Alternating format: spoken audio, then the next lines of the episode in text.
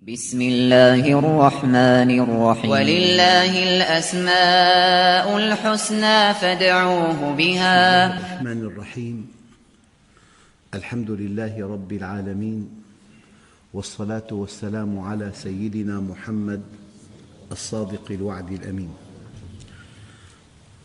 اللهم أخرجنا من ظلمات الجهل والوهم إلى أنوار المعرفة والعلم.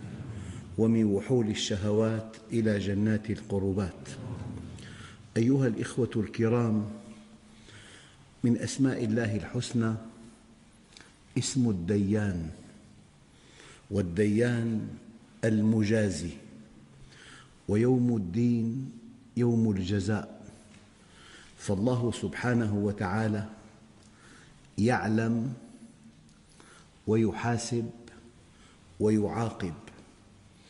ففي اللحظة التي يوقن فيها الإنسان أن أعماله كلها مسجلة عند الله عز وجل وأن الله سيحاسبه وفق موازين دقيقة جدا وسوف يعاقبه لا بد من أن يستقيم على أمره. الله عز وجل يقول الله الذي رفع سبع سماوات ومن الأرض مثلهن يتنزل الأمر بينهن لتعلموا أن الله على كل شيء قدير وأن الله قد أحاط بكل شيء علما. هذه آية ذات أبعاد دقيقة جدا. علة خلق السماوات والأرض أن نعرفه لتعلموا. لذلك التفكر في خلق السماوات والأرض طريق إلى معرفة الله. بل إن التفكر في خلق السماوات والأرض أقصر طريق إلى الله وأوسع باب ندخل منه على الله. الله الذي رفع سبع سماوات ومن الأرض مثلهن يتنزل الأمر بينهن لتعلموا. هذه اللام لام التعليل. هذا الكون مظهر لأسماء الله الحسنى وصفاته الفضلى. هذا الكون يشف عن أسماء الله الحسنى وعن صفاته الفضلى. لتعلموا أن الله على كل شيء قدير وأن الله قد أحاط بكل شيء علما. الحقيقة أسماء الله الحسنى كثيرة وقد قال عليه الصلاة والسلام إن لله تسعة وتسعين اسما من أحصاها دخل الجنة وإحصاء الأسماء شيء وعدها شيء آخر. لقد أحصاهم وعدهم عدا لذلك اختار الله من بين أسمائه الحسنى اسمين فقط. لتعلموا أن الله على كل شيء قدير وأن الله قد أحاط بكل شيء علما. هذين هذان الاسمان وحدهما يكفيان كي تستقيم على أمر الله. أي أن علم الله يطولك وأن قدرته تطولك. ولو وضحنا هذه الحقيقة بمثل إنسان في المجتمع المدني يركب مركبته وقد وقف على إشارة المرور الحمراء. وأمام هذه الإشارة شرطي يراقب وشرطي, وشرطي على دراجة نارية يلاحق وضابط في المرور في مركبة أيضا يشرف وأنت مواطن من المواطنين لا تمتاز عن غيرهم بأية ميزة لا يعقل أن تتجاوز الإشارة.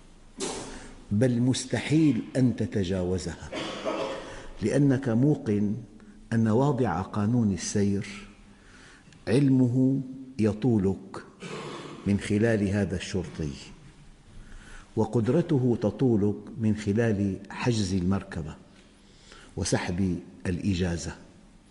ما دمت موقنا أن واضع قانون السير علمه يطولك وقدرته تطولك لا يمكن أن تعصيه. وصدقوا أيها الإخوة في اللحظة التي توقن بها أن علم الله يطولك وأن قدرته تطولك لا يمكن أن تعصيه. وحينما تعلم أن الله يعلم حينما تعلم أن الله يعلم لن تعصي أمره. لا يعصي أمر الله إلا من فقد عقله لأن النبي عليه الصلاة والسلام كان يمشي مع أصحابه في طرقات المدينة فإذا بمجنون فسأل سؤال العارف من هذا؟ قالوا هذا مجنون. قال لا هذا مبتلى المجنون من عصى الله. لذلك ما كل ذكي بعاقل. ينبغي أن نفرق بين الذكي والعاقل. قد تملك أعلى اختصاص في العالم وقد تكون متبحرا في هذا الاختصاص بل قد تكون متفوقا فيه. ومع ذلك قد لا يكون صاحب هذا الاختصاص عاقلا. قد يكون ذكيا وليس عاقلا لأن الذكاء متعلق بالجزئيات. في اختصاصات نادرة في فيزياء نووية في فيزياء أحيانا حركية. علم الحركة فيزياء. في كيمياء عضوية. ففي اختصاصات نادرة. في بعلم الفلك اختصاصات نادرة. فمن تبحر بهذه العلوم وتفوق بها فهو ذكي جدا. أما إن لم يعرف ربه إن لم يعرف سر وجوده إن لم يعرف غاية وجوده إن لم يجب عن هذه الأسئلة من أين؟ من أين وإلى أين ولماذا؟ لا يعد عاقلا. فلذلك هناك أمية عند كبار العلماء كيف؟ قد يكون هذا العالم باختصاصه متفوقا؟ قد يكون هذا العالم باختصاصه متفوقا ولكن لأنه غفل عن الحقائق الكبرى التي ينبغي أن يعرفها فهو ليس بعاقل. إذا نقول ما كل ذكي بعاقل. وكما أن آه، الطبيب قد يكون أمياً في شؤون الدين قد يكون عالم الدين أمياً في شؤون الطب. إذا لا بد من علم يعد فرضاً عينياً على كل مسلم. لا بد من علم يجب أن يعلم بالضرورة. يعني هذا المظلي قد يجهل شكل المظلة ولا شيء عليه. يا ترى بيضوي مربع مستطيل على شكل شريط وقد يجهل نوع قماشها. وقد يجهل نوع قماشها. وقد يجهل عدد الحبال. وقد يجهل عدد الحبال. وقد يجهل نوع الخيوط. قد يجهل معلومات كثيرة جدا. ولا تثريب عليه. أما إذا جهل طريقة فتح المظلة نزل ميتا.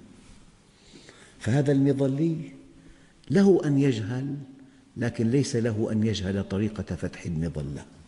يجب أن نعلم أيها الإخوة أن هناك علما يجب أن يعلم بالضرورة. أحيانا يركب الإنسان مركبته يتألق على لوحة البيانات ضوء أحمر. إذا فهم هذا التألق تزيينيا احترق المحرك وتعطلت الرحلة وكلفه إصلاح مركبته مبلغا فلكيا. أما إذا فهم هذا التألق تألقا تحذيريا فأوقف المركبة وأضاف الزيت فسلم المحرك وتابع الرحلة. إذا الجهل قاتل ومن الجهل ما قتل. هناك معلومات يمكن أن تستغني عنها. يحتاجها أولو الاختصاص. كيف أن في الدين هناك دعوة إلى الله تعد فرضا عينيا وهناك دعوة تعد فرضا كفائيا؟ التبحر والتعمق والتفرغ فرض كفائي. ولتكن منكم أمة يدعون إلى الخير. أما أن تدعو إلى الله في حدود ما تعلم ومع من تعرف فهذا فرض عيني لقوله تعالى الآية الكريمة قل هذه سبيلي أدعو إلى الله على بصيرة أنا ومن اتبعني. إذا علة خلق السماوات والأرض أن تعلم أن الله يعلم أن تعلم أن الله يعلم.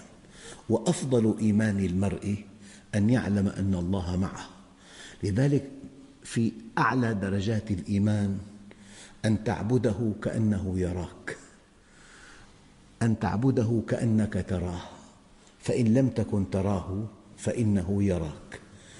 لاحظوا أيها الإخوة إذا كنت في حضرة إنسان من أقاربك محترم له مكانة تنضبط في حركاتك وسكناتك وفي ارتداء ثيابك وفي نطقك وفي اختيار كلماتك. أنت حينما تعلم أن الله يعلم قطعت مرحلة واسعة جدا في معرفة الله. لا شك أيها الإخوة أن معرفة أسماء الله الحسنى جزء من العقيدة بل هي صلب العقيدة. ذلك لأن الشيطان في ظاهر الآيات قال ربي فبعزتك. وقال أنظرني إلى يوم يبعثون. وقال خلقتني من نار. كأن الشيطان بهذه الآيات آمن بالله خالقا وآمن به ربا وآمن به عزيزا وآمن باليوم الآخر. ولكن لأنه ما عرف أسماءه الحسنى ولا صفاته الفضلى ما عرفه إذا ما عبده. لذلك يوم القيامة الآية الكريمة إنه كان لا يؤمن بالله العظيم. العظيم مركز الثقل بالآية لأن أي إنسان يؤمن بالله وقلما يكفر أحد بالله حتى الذين يعبدون الأصنام يقولون ما نعبدهم إلا ليقربونا إلى الله زلفى. فالإيمان بالله إيمانا بدائيا فطريا عند كل الناس. لكنك إن لم تؤمن بالله العظيم كيف أن الآية الكريمة يا أيها الذين آمنوا يا أيها الذين آمنوا اذكروا الله ذكرا كثيرا. التركيز على كلمة كثير لأن المنافقين لا يذكرون الله إلا قليلا. المنافق يذكر الله لكنه يذكره قليلا. إذا حينما يقول الله عز وجل يا أيها الذين آمنوا اذكروا الله ذكرا كثيرا المطلوب الذكر الكثير. والإيمان بالله المطلوب به أن تؤمن بالله العظيم. بالمناسبة أيها الإخوة الإيمان الذي لا يحملك على طاعة الله لا ينجي صاحبه. والإيمان باليوم الآخر الذي لا يمنعك من أن تؤذي مخلوقا لا قيمة له إطلاقا. كأن دائرة كبيرة جدا كل من آمن بوجود الله ضمن الدائرة. حتى الإنسان المتفلت يخفف من تفلته في رمضان. معنى ذلك هو على شيء من الإيمان. فأي إنسان أقر بوجود الله فهو مؤمن بهذا المعنى الواسع. لكن الذي حمله إيمانه على طاعة الله دخل في دائرة ضمن دائرة. الدائرة الأولى كل من أقر بوجود الله مؤمن. الدائرة الثانية كل من حمله إيمانه على طاعته فهو مؤمن ناج فهو مؤمن ناج لكن هذه الدائرة في مركزها الأنبياء والمرسلون المعصومون. والذي لا يؤمن بوجود الله أصلا خارج هذه الدائرة. صار في دائرة. كل من أقر بوجوده داخل هذه الدائرة وفي دائرة وسط هذه الدائرة كل من حمله إيمانه على طاعة الله دخل في الدائرة الثانية وفي مركز هذه الدائرة الأنبياء والمرسلون. فلذلك الله الذي رفع سبع سماوات ومن الأرض مثلهن يتنزل الأمر بينهن لتعلموا. لذلك أودع الله في الإنسان قوة إدراكية. وما لم يلب هذه الحاجة العليا سقط من مستوى إنسانيته إلى مستوى لا يليق به. قال تعالى أموات غير أحياء. قال تعالى إنهم كالأنعام بل هم أضلوا سبيلا. قال تعالى مثل الذين حملوا التوراة ثم لم يحملوها كمثل الحمار يحمل أثقالا. قال تعالى كأنهم خشب مسندة. فالإنسان حينما يتخلى عن طلب العلم حينما لا يعرف سر وجوده وغاية وجوده هبط عن مستوى إنسانيته. وفي الإنسان كما تعلمون حاجات عليا وحاجات دنيا. نحن وبقية المخلوقات في الحاجات الدنيا سواء. لكن الإنسان ميزه الله بهذه الحاجة العليا. لذلك قال تعالى الرحمن الرحمن علم القرآن خلق الإنسان علمه البيان. أيعقل أن يعلم الإنسان القرآن قبل أن يخلق؟ لا. الترتيب بالآية ترتيب رتبي يعني لا جدوى ولا معنى من وجود الإنسان من دون منهج يسير عليه. لا جدوى لحياته. إذا لتعلموا أن الله يعلم. أنت حينما تعلم أن علم الله يطولك. هو ديان يقيم عليك الحجة والبرهان. الحاكم العادل يحاكم المذنب محاكمة أصولية ويدينه بأخطاء ثابتة. فحينما يحكم عليه بعقاب أليم هذا العقاب مبرر. بطولة الحاكم أن يقدم له الدليل على أنه مذنب. هذا شيء والقمع شيء آخر. فلذلك الله عز وجل ديان يعني يقيم على العبد المذنب الحجة. اقرأ كتابك كفى بنفسك اليوم عليك حسيبا. اقرأ كتابك. كفى بنفسك اليوم عليك حسيبا. لذلك أيها الإخوة أنت حينما توقن أن الله يعلم وسيحاسب وسيعاقب لا يمكن أن تعصيه. فإذا عرفت اسم الديان إن الله كان عليكم رقيبا. والله لو أبلغ إنسان أن خطه الهاتفي مراقب. لحاسب نفسه حسابا غير معقول في أثناء حديثه على الهاتف. لو أبلغ الإنسان أن حركته مراقبة لتحاشى أن يسير على رصيف فيه سفارة على الرصيف الثاني احتياط. أنت حينما يراقبك إنسان تنضبط أشد الانضباط فكيف إذا كان الواحد الديان يراقبك؟ ما من معصية يقترفها الإنسان إلا بسبب ضعف مراقبته لله. الله مع الإنسان. لذلك قال تعالى وهو معكم. قال علماء التفسير هو معكم بعلمه.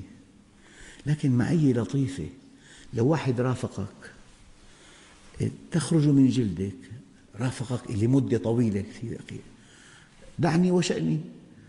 لكن الله سبحانه وتعالى معنا بلطف. معك في بيتك. أقم الصلاة لدلوك الشمس إلى غسق الليل وقرآن الفجر. إن قرآن الفجر كان مشهودا. ومن الليل فتهجد به نافلة لك. عسى أن يبعثك ربك مقاما محمودا. وقل رب أدخلني مدخل صدق وأخرجني مخرج صدق. واجعل لي من لدنك سلطانا نصيرا. وقل جاء الحق وزهق الباطل. إن الباطل كان زهوقا. فلا تدع مع الله إلها آخر فتكون من المعذبين. وأنذر عشيرتك الأقربين واخفض جناحك لمن اتبعك من المؤمنين. فإن عصوك فقل إني بريء مما تعملون. وتوكل على العزيز الرحيم الذي يراك حين تقوم. والله أيها الإخوة ما من حال يسمو بالمؤمن كحال المراقبة. ديان يعني يعلم. ديان الحجة يقيمها عليك. ديان سيحاسب لما فعلت كذا. ديان سيعاقب ثلاث كلمات. لو تحققنا منها لما خرج أحد منا عن منهج الله. الله يعلم وسيحاسب وسيعاقب. الله الذي خلق سبع سماوات. ومن الأرض مثلهن. يتنزل الأمر بينهن لتعلموا أن الله على كل شيء قدير وأن الله قد أحاط بكل شيء علما. اختار من أسمائه اسم العليم والقدير. يعني علمه يطولك وقدرته تطولك. مواطن عادي الشرطي واقف الإشارة حمراء شرطي على دراجة نارية ضابط في سيارة. مستحيل أن تخالف لكن متى تخالف؟ تخالف إذا سرت الساعة الثالثة ليلا. شرطي ما في. إذا علم واضع القانون لا يطولك. أو تخالف إذا كنت أقوى من واضع القانون. قدرته لا تطولك.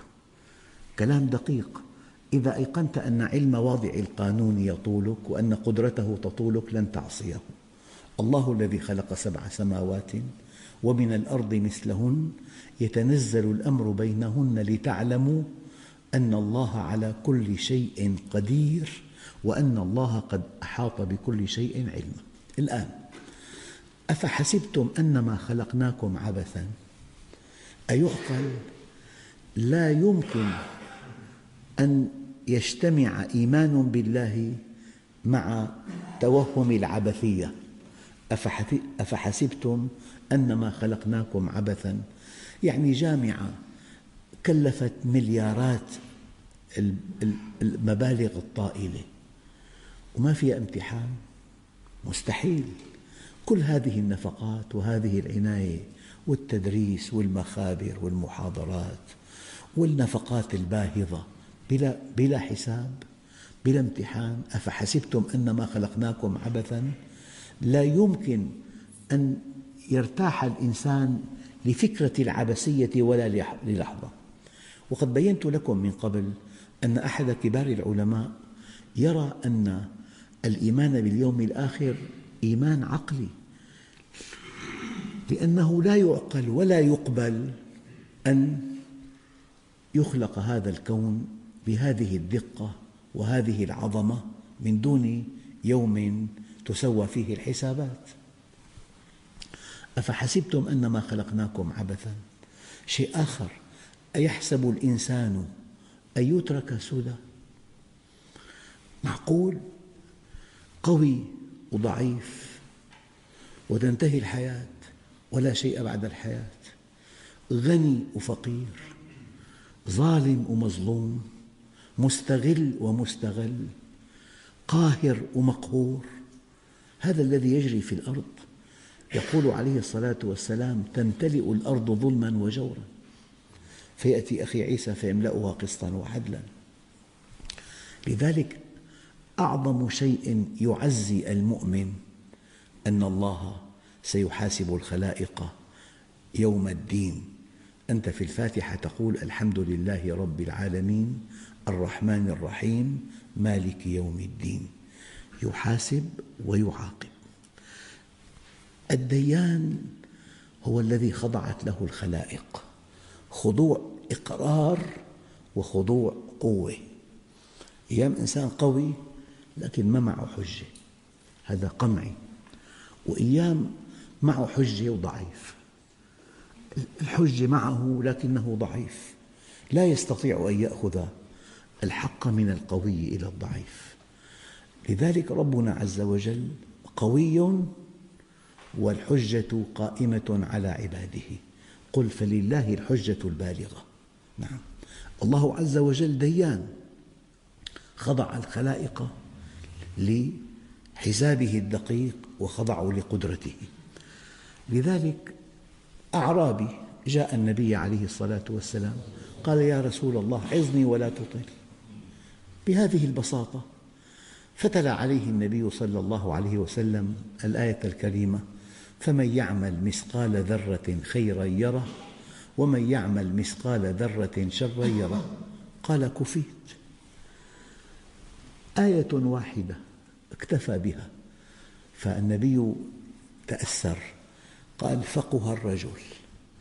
وفقه في اللغة لا تعني أنه عرف الحكم تلك فقه أما فقه أصبح فقيها. يعني آية واحدة تكفي فمن يعمل مثقال ذرة خيرا يره ومن يعمل مثقال ذرة شرا يره فقال فقه الرجل. وفي رواية ثانية أن أعرابيا آخر قال يا رسول الله عظني وأوجز فتلا عليه هذه المقولة قل آمنت بالله ثم استقم. لما قال ثم استقم قال أريد أخف من ذلك. قال إذا فاستعد للبلاء. إن أردت أخف من ذلك استعد للبلاء لأن الله سبحانه وتعالى عدل ورحيم في آن واحد. شيء آخر إن كيدي متين الكيد المتين المتانة صفة آه، توصف بها الأشياء التي تقاوم قوى الشد. حبل متين وأمتن شيء بحياتنا الفولاذ المطفور المصاعد والتلفريك والجسور كلها مربوطة بحبال من فولاذ مطفور. فأمتن شيء. قال تعالى إن كيدي متين. يعني هذا العاصي المتفلت مربوط بطريقة لا يمكن أن يتفلت من عقاب الله. فالآية الكريمة ولا يحسبن الذين كفروا سبقوا معنى سبقوا أي لا يحسبن الذين كفروا أنه يمكن أن يتفلتوا من عقاب الله. فالخلق كلهم في قبضة الله عز وجل. لكن الحبل مرخى بأية لحظة يشد الحبل. اللي هدم سبعين ألف بيت بغزة بثانية فقد الوعي والحركة ولا يزال كما هو من سنتين. الإنسان في قبضة الله بثانية ينتهي كل شيء. لذلك يقول عليه الصلاة والسلام في بعض أدعيته اللهم إني أعوذ بك من فجأة نقمتك وتحول عافيتك وجميع سخطك. لك العتبى حتى ترضى. إذا ولا يحسبن الذين كفروا سبقوا أي أنهم تفلتوا من عقاب الله أو أنهم فعلوا شيئا ما أراده الله. نعم. والإنسان يخضع كما تعلمون. أو يحب الكمال والجمال والنوال. يحب الكمال المطلق ويحب الجمال ويحب العطاء وهي مجتمعة في ذات الله عز وجل. هو كامل ذات كاملة ومحسن. تبارك اسم ربك ذي الجلال والإكرام. بقدر ما هو عظيم تجله بقدر ما هو كريم تحبه. والحمد لله رب العالمين.